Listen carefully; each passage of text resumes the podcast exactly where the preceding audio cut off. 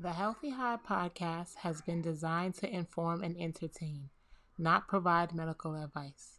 While the show is hosted by medical professionals, you should always consult your physician when it comes to your personal health or before you start any treatments. Hey, hey, hey, everybody. My name is Ashley Smith, and I am the host of the Healthy High podcast.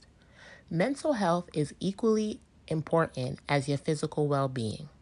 If we are not addressing our mental health, every other area of our lives can collapse. So I've decided to start a series in which I'll be doing an episode every like few months called Mental Health Check-ins with Fola. Fola is a licensed mental health counselor who also happens to be one of my BFFs. So, sit back, relax, and let's jump right on in.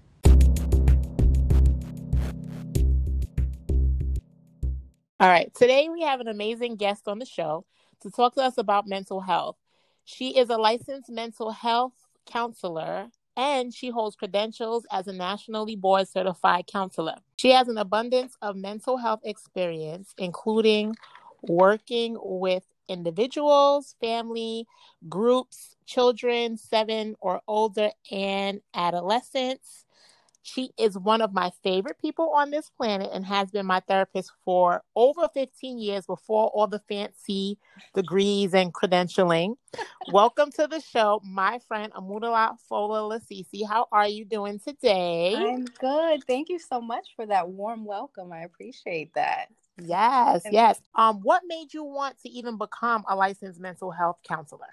So I initially wanted to be a doctor um, strangely. But I think because I had a therapist in my home when we were younger.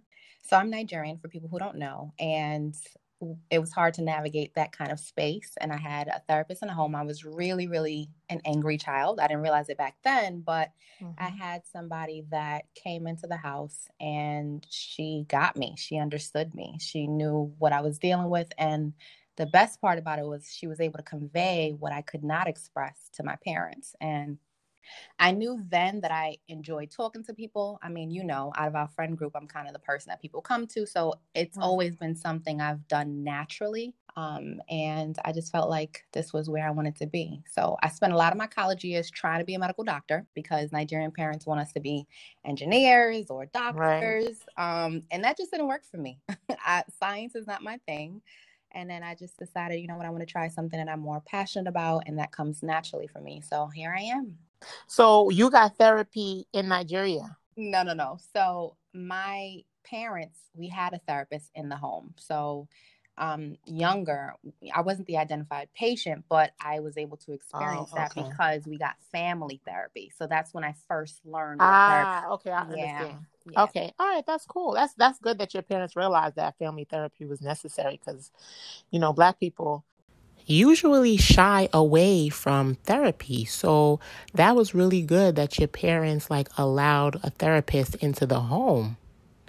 So why do you think there is a stigma in the African American communities around getting therapy and being aware of your mental health?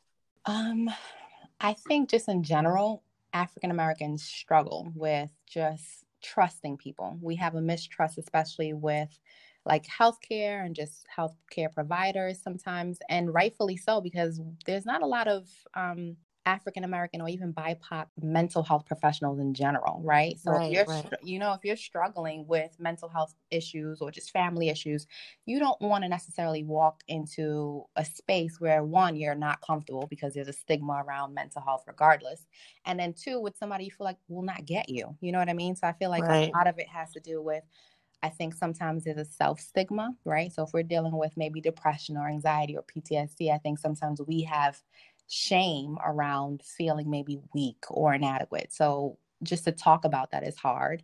I think also there's just a public stigma in general around mental health. So just to seek treatment with people that don't look like you and to have to express things you're dealing with to people that you feel like won't understand, I think is it's just a hard it's it's a challenge for african americans especially in african american community and we don't really have access to quality health care already right. you know what right. i mean so yeah it's hard to just you know, one, face that you're struggling mentally, and then two, deal with feeling misunderstood again or being misdiagnosed because that's also um, sometimes a very big problem. Yes, exactly, especially in the African American community, and that has a, an impact on especially young kids. You know, especially in the school system that are being misdiagnosed, and yeah. it's just it's a it's a huge problem, and there there is a disparity between African American clients and white clients that actually seek treatment. So, and I get mm-hmm. it.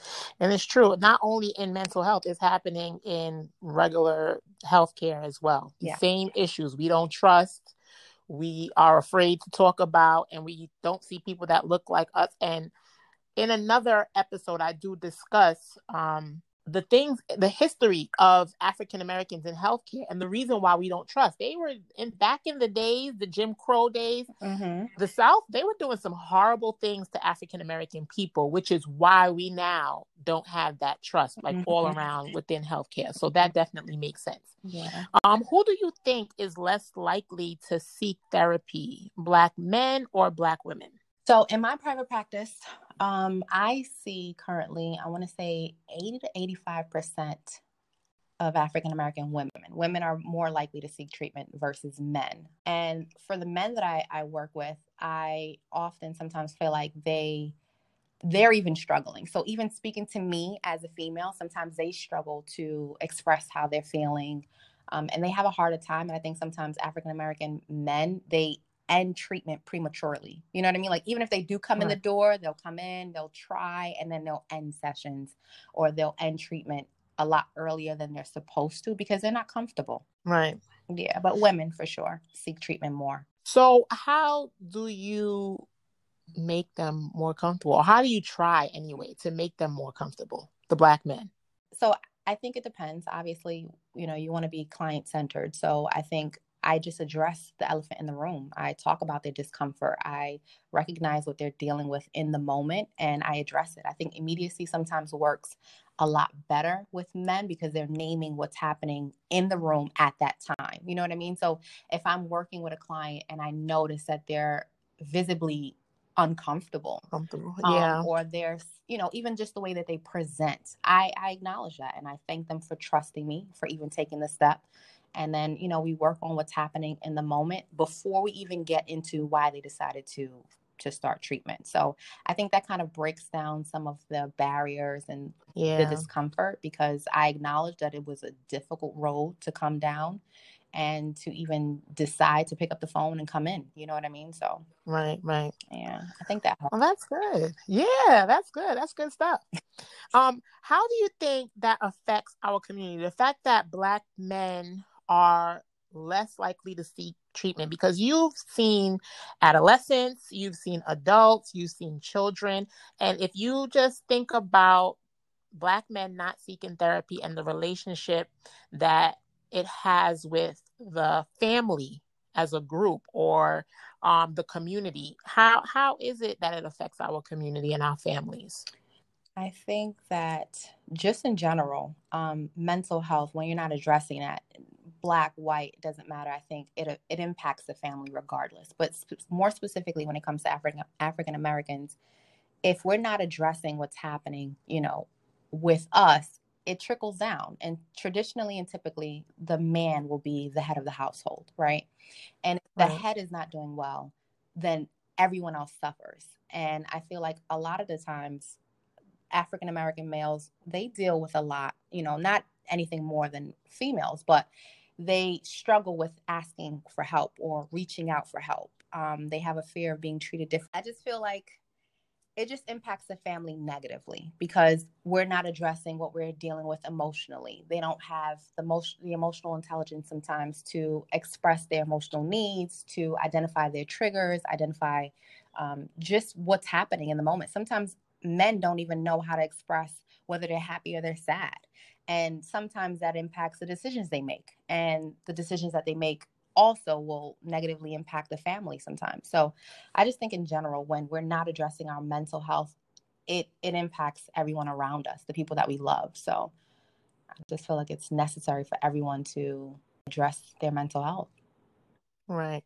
with all this craziness going on with COVID Mhm. and everyone being kind of isolated and locked up in the house, what do you find is the best or most encouraging things that you can say to people to help them through the difficult times of COVID? Honestly, um, just being more centered and being more mindful of the things that you are grateful for and the things that are going well. So I think just in general with COVID, we are more focused on the things that we cannot control, right? So people like, oh my God, I can't travel, or oh my goodness, I can't do the things that I used to enjoy. I think we're more focused sometimes on the things that cannot happen.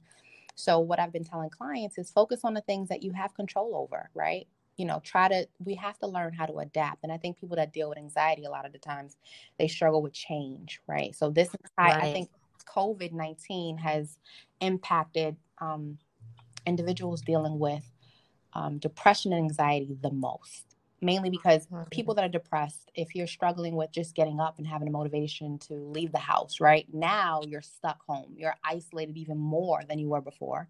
And the Oh, people that are that are anxious they're more future oriented thinkers right? So they they always want to plan. And with covid-19 you cannot plan. And this pandemic planning has gone out the window. You know what i mean? Like you don't know what's going to happen tomorrow. So i think just identifying what you have control over making the best of your current situation. So if people are stuck at home doing remote work or remote learning try to make it as fun as possible. Spend time with the people you haven't spent time with you know um, get to know one another get to know yourself you know find out what your hobbies are. I think we've been so um, distracted just with the outside world that we have not spent enough time just getting to know our families especially the black families. I think in particular covid-19 has been um, obviously there's been a lot of loss so i don't want to minimize Especially in the black yes, community. right. So I don't want to minimize that. Let's be honest, right? We've dealt with a lot Yeah. already.